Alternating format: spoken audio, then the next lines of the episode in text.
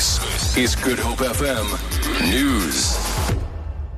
Good afternoon. President Jacob Zuma says a culture of violent protest will not be condoned in a democratic dispensation.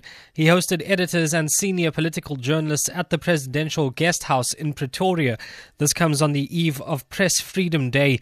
The day, which was previously known as Black Wednesday, saw many political organizations, activists, and journalists banned on October the 19th, 1977. President Zuma has urged the media to support government's nation building efforts. People will stand up and say, We want delivery, but destroy the very things that have been delivered. Whether it's library or buildings, it does not make sense. It then says we have not addressed that issue.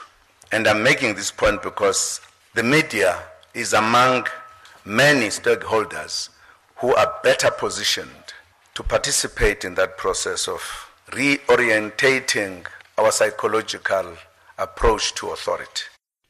Eight people have been killed on Western Cape Road since the start of the weekend. Provincial traffic authorities say they have also arrested 19 people for various offences, including drunk driving at roadblocks. Provincial Traffic Chief Kenny Africa.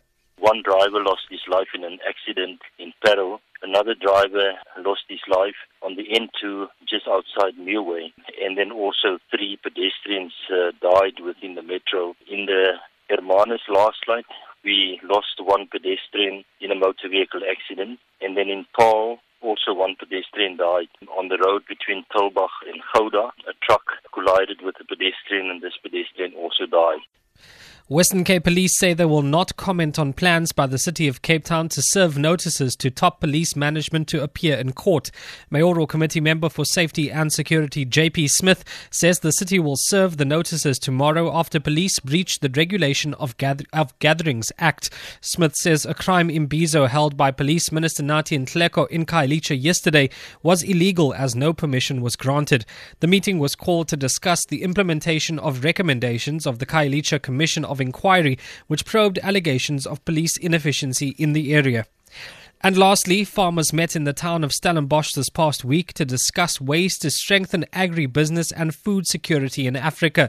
The annual Agri Expo livestock also culminated in a debate about potential farming opportunities on the continent.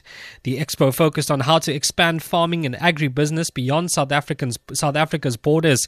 They say livestock farming is a largely untapped market. Agribusiness chairperson Tobias Doyer. South African farmers going across the border, obviously the, the most interesting thing over there is land, water, and sun, lots of it, um, and big business opportunities. Uh, the African economy is emerging, it's growing at 7 to 10 percent, uh, sometimes a little bit slower, but that, uh, that huge growth rate is happening at a substantial pace, uh, and these farmers can link into that economy. Peterson.